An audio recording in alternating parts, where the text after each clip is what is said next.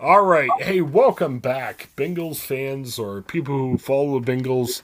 Uh, some Bengals thoughts for the week. I'm Chris Pugh. Got Peter Holland from the Canton Repository with me. Hey, Peter. What's up? What's up? Oh, lots, man. Um, interesting week for the Bengals. Uh, stars are coming back. Uh, Joe Burrow's appendix got fixed. But probably the biggest news out of Bengals land is uh, Jessie Bates. We weren't sure if he was going to sign that franchise tag. Was he going to sit out? But Jessie's back. He signed his franchise tag. He should be ready to go. Um, what do you think that's going to do to the Bengals defense? I mean, Jessie Bates is uh, great, as we know. Uh, but the Bengals got a couple other good safeties, Dax Hill and everything. So I think it's pretty obvious that their defense will be better with Jessie Bates than without him. But how do you think Jessie Bates transforms that defense for the Bengals? It it definitely um, he should definitely helps at least just from a leadership standpoint. Um, Jessie Bates is your vocal guy. He definitely is like your maybe kind of like your quarterback on the offense, basically. Um, so just from that perspective, then yeah, he's definitely played and plays an impact on the Bengals. And he's he's a proven player, and I just hate that uh, he just had to force himself to hold him out most of camp, but eventually the Bengals were not going to budge, and they got enough safety enough to at least hold hold out on their own, or or not give or take, or they'll be fine without him uh, at least um, until they find figure something out. Um, at least through preseason, but Jessie Bates definitely um, definitely makes your defense better, just at least from a vocal standpoint. Well, it'll be interesting to see what happens as the year goes on, because if you look at it, I, you know, Hill, if he develops like he should, it may force Bates out because since Bates signed the franchise tag, he's around for one more year. But man, the Bengals might say, "Hey, we could save some money off the salary cap." Uh, not, I mean, Jessie Bates is a really good player, but you, you know, it'll save money to be under Hill's rookie contract and have to pay Bates a lot more money. So, um, time will tell. It's going to be interesting. Um, I, yeah, I think as you said, Bates is a given. I, I, he's going to be good. We know that. I, I think Hill might even be the more interesting question, saying how can Hill help transform the Bengals defense? Could you use him different places now that Bates is back? And that might even be even the bigger transformation for the defense, having Hill being able to do different things than just play Bates' old spot. Dax Hill's very versatile. I've seen him, um, at least back in his back when he was in Michigan, seen him play either free or strong. Um, you definitely want to see him playing um, in deep coverage as well. Um, so, especially when you're going against like teams that are gonna that are they're a high power offensive team, and you need um, speed who who can um, cover grounds, and Dax can do that, and he's a very good hitter too. So that also helps. So you Dax definitely um, is the guy of your future. I don't know if he's the guy who would be the be the one to take out Jessie Bates later on down the road. Um, but that definitely having that Hill there to play alongside with Jessie Bates or really how their system. I'm not sure how the whether the defense system is going to be now. Now you got just Bates back, but something that it will definitely be more of an, an adjustment a little bit. But I think the defense are still going to remain intact with um, now that Bates is back. Yeah, it'll be interesting. And if he overtakes Bates, I don't think it's because he's going to be better than Bates right away. I think it's going to be more of just finances, which stink, but you know it's part of every business, including the NFL. Um, another thing that happened uh, this week with in Bengals land, uh, they had the training, you know, kind of the combo training with the LA Rams, which was interesting in, the, in of itself because you know that was the Super Bowl last year. Um, but then Aaron Donald went berserk. Um, the joke around our newsroom was he went full Myles Garrett on the Bengals. I mean, he was he grabbed some Bengals helmets, was waving them around. Uh, thankfully, from a health wise, he didn't you know bash people around the head. But that was kind of scary in some ways. Um, you know, the Myles Garrett, he got suspended multiple games for that, uh, but that happened during an actual game. This was just during a, a practice. Doesn't seem like um, Aaron Donald's going to face NFL discipline. He may not even face Rams discipline. Is that something that we should worry about, or is it just more of a, you know, practice got heated? I mean, you think he should be suspended for what he did during the practice? Well, first of all, let's give a shout out to the Cincinnati Enquirer photographer oh, yeah. capturing that that picture of good footage of that brawl. Yeah. That was definitely a good picture sighting there. Um, but what what's gonna happen with Aaron Donald? I really not. I'm not quite sure.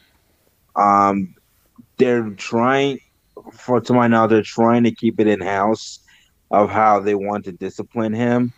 Um, luckily, nobody was physically hurt, like you said.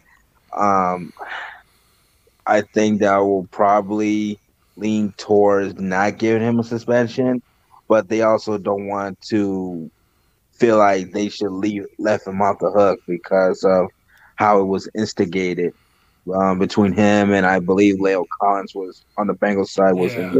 there too. So that's something that's gonna be something to keep an eye on. Um, but um, whatever kind of disciplinary action is gonna happen, I think they want to leave it towards the team to handle it more than them making it just a league issue.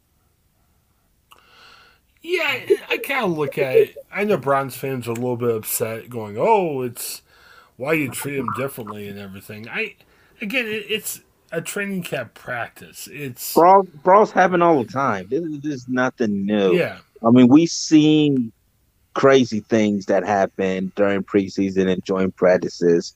Um, this is probably over the top, sure, um, but compared to an actual game on live television, Myles Garrett literally could have assaulted a guy. Like literally, I think what took his head off and then hit him with it. That's yeah. something you just don't do. At least nobody was physically harmed to that level, right. or at least we don't have actual proof of that was the case. So it goes back to the point where there's not gonna there's not enough evidence to the point where you're going to have to suspend him unless you but I think there's gonna be some disciplinary action where they're just going to keep it in house. I can't figure out the Rams. I look at top teams in NFC.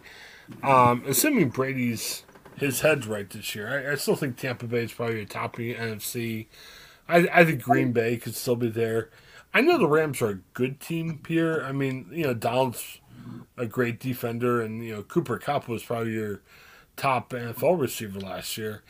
Uh, yeah, but I, I just I still look at the Rams as a couple steps behind, but I, I kind of wonder that Super Bowl was really competitive. Um, you know, the mark of that Super Bowl was the fact that the Bengals couldn't block the Rams' defensive line. I mean, Aaron Donald went nuts at the end. So I think there's a lot of you know, La'el Collins is a great lineman. He's one of the guys that's supposed to stabilize that uh, thing. And yeah, maybe some chirping about that. You know what I mean? Like the Bengals offensive line couldn't get the job done, so that's why they went out and got guys like La'el Collins. And it's probably like, hey, I got you this year, you know? Um, so it, will be interesting to see how that matchup plays out, you know? And I think in dealing with what we're talking about, the Bengals, that's the huge question about the Bengals. Joe Burrow's going to be good. Ja'Marr Chase is going to be good. Bengals have other good offensive weapons, but can that line hold up? You know what I mean? And uh, they made some good moves. They got a lot better guys. Um, hopefully, for the Bengals' sake, they'll be able to play everything together, and the guys can play together right away. Um, there's a lot of moving parts, Peter, with the offensive line. How difficult will it be for those guys to be cohesive and play as one? I mean, I think on paper they're a lot better than the guys they had last year, but at the same time, does it take a while for lines to gel together? Because it's almost like Madden. You're bringing a bunch of different guys, but uh, is, is it going to be difficult for those guys to learn how to play together as a line? Um, I think there's probably it's probably going to be a little bit of growing pains. I mean, there's going to be something that's there. Things like that will happen from time to time when you got no group of guys at the line, but I, I don't think there'll be too much of an adjustment, especially if they all play together all all through camp and all through preseason. So I think there won't be something to worry about. But I think just on paper, just adding the La'el Collins and um, to be the guy on the right side and um, having the Joe Burrow, I think they're gonna make a make a great good improvement. And then, and not to mention, you can't go wrong when you have Joe Mixon in the backfield too. So um, I think they, I, I think they're gonna be fine as far as um, from an O line goes. I think I would definitely see some improvement, at least in the pass protection. Well, and the guys that brought in are all veterans. You know, they've been through, they've been there, they've done that before and hopefully they can, you know, keep working together, keep the Bengals on the right path. So, well, man, Peter, we're getting close to the NFL season. Uh, next week, the Bengals. It's not close enough, Chris. Not close enough. There's a couple uh, more weeks, but it, it, it's still not coming close enough. You know, my biggest pet peeve of the NFL, Peter, to be honest with you, I know this weekend's Labor Day weekend. I know we all got to celebrate that last official weekend of summer. But let's start the NFL this week. What's up with this one week bye week? Uh, ah, man, they, they got, we got to get through these cut days for starters. Right. Yeah. yeah, and I know they got those two weeks to prepare and whatever, but man, it's just not coming fast enough. I don't know, man. Maybe, maybe probably a good idea, maybe to cut another preseason game. Maybe that could be a possibility to to even two, but that also makes it a little bit tricky as far as how to evaluate your ro- your 53 man roster. But I don't know, man. But yeah, man, I'm definitely excited for it. Uh, I'm glad to have it back, but it ain't coming back enough. That's just, just my. Um, yeah, too much waiting. We're waiting around too much, right? Yeah. Yeah, and the preseason games are good appetite, but you know, this preseason games aren't like the NFL, and I think we overanalyze these preseason games because like the Stars will play for a series or two, and you know when the regular season starts, the Stars are playing you know throughout. So, yeah, looking forward to it. It, needs to come soon. Maybe in the NFL we can have a week zero, like we're kind of like the college football people do it. Maybe we can just have one game of regular NFL action to whet our appetite. Kind of like the Hall of Fame game in a way. Right, but but it'll count. Like so, maybe like that Bills Rams game that's coming up on the Thursday beforehand. Instead of the Thursday beforehand, play it the Sunday beforehand. So we'll have like one regular season game that we can all watch and you know embrace, and then you know we'll get to the regular thing the following week. I don't know. We'll see. It's not a bad idea, but at the same time, um, if that was really the case, that just make their preparation a little bit shorter. Instead of two weeks, they have one week to prepare. So there, there might be a little bit of a disadvantage there just for if that's the case there. Well, you're right too, and I think the other thing of big note is, like you said, cuts. Yeah, there's going to be some significant changes to some teams, so you can't bring a bunch of, or even if you bring five or six new guys, it's hard to say. Okay, they're in on Tuesday. Everyone's on the field by Sunday playing those games. You know, so all right. So, Craig, you convinced me. We just got to be patient. Got to get for this weekend. We got more college football this weekend, so at least we can watch that. High school football, depending on where you're. Uh, I'm sure it'll be good games in whatever region you're, you're, listening to us from. And then the week after, big NFL. Can't wait. Should be well, fun. Hey, well, this week I'll be off with um, high school. I'm going to be focusing on the Black College Hall of Fame week. Oh, yeah. So, yeah. Um, that's that's gonna be excited for um, Labor Day weekend. Um, Central State will be playing Winston-Salem State, so that's something that I would have that covered on this week. Yeah, Noble Sports Media will be there. Stephen um, Smith, First Take. They'll be doing some shows from uh, the Hall of Fame field, right? Yep, they'll be at Tom Benson, the whole First Take crew, and they're going to invite the Central State football team, I believe, the marching band, uh, got some heavy hitters um, of guests. Um, hopefully, I get a chance to get an interview with Stephen A. Or, oh yeah. especially the fact that he's been involved in HBCU community. He's a Winston-Salem State grad. The time is going to be right, going to be right for him. Put you on that first take set. You know, bring you on to talk about some stuff. That'd be good. Maybe for Q and A. All right. Well, it's Peter. As always, we enjoyed the time. Thanks for your flexibility. Um, we got a little bit late start today, but we're good. Hey, we got we got her done, which is good. All right, hang on for a second afterwards. Um, have a great day, everybody. Hi, I'm Jennifer Mooney.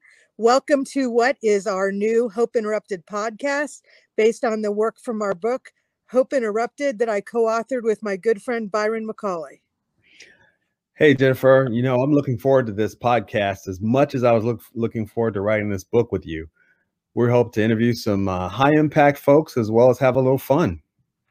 We're going to cover stories of hope. To learn more about our podcast and our book, please visit www.hopeinterrupted.com.